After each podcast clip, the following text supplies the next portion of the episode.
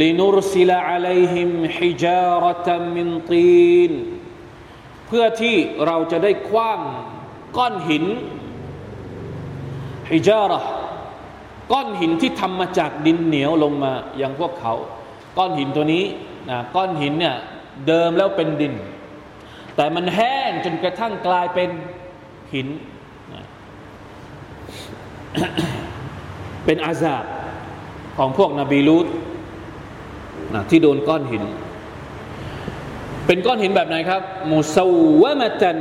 อินดารับบิกะลิลมุสริฟีน ก้อนหินที่มีเครื่องหมายจากอัลลอฮ์ سبحان อัลลอฮ์คือในนี้เขาอธิบายว่ายังไงเขาบอกว่าอะไรนะ หินแต่ละก้อนได้ถูกทำเครื่องหมายไว้แล้ว โดยพระบัญชาของพระผู้เป็นเจ้า เพื่อแสดงให้รู้ว่า คนทำผิดอยู่ตรงไหน เราเข้าใจว่ายังไงจากประโยคนี้ เหมือนระบุเป้าหมายเอาไว้ GPS อยู่ในก้อนหิน ว่าให้ลงไปตรงไหน مسومة عند ربك لا إله إلا الله أستغفر الله وأتوب إليه ยุคของเรานี่มีหรือเปล่าครับแบบนี้ ในประวัติศาสตร์ระยะ เราเคยได้ยินไหมว่า เกิดเหตุการณ์ที่แบบมีก้อนหิน หล่นมาจากท้องฟ้าแบบเยอะๆเนี่ย รู้สึกไม่มีใช่ไหมฮะในยุคของอุมมัตของท่านนาบีมุฮัมมัดนี่รู้สึกไม่เคยได้ยินเรื่องแบบนี้ ไม่มีเพราะอัลลอฮฺตะลาไม่ให้เกิดไม่ให้เกิดการลงโทษแบบของประชาชาติก่อนๆในอุมมะของท่านนาบีมุฮัมมัดสลลัลลอฮุอะลัยฮิวะสัลลัม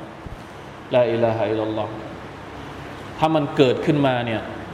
والعياذ بالله والعياذ بالله من ذلك ก้อนหินนี่เป็นยังไงครับمعلمة عند الله تعالى นะมีมีเป็นเครื่องหมายจากอัลลอฮ์ไว้แล้วว่า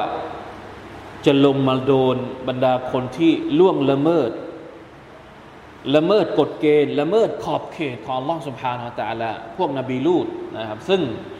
เป็นพวกที่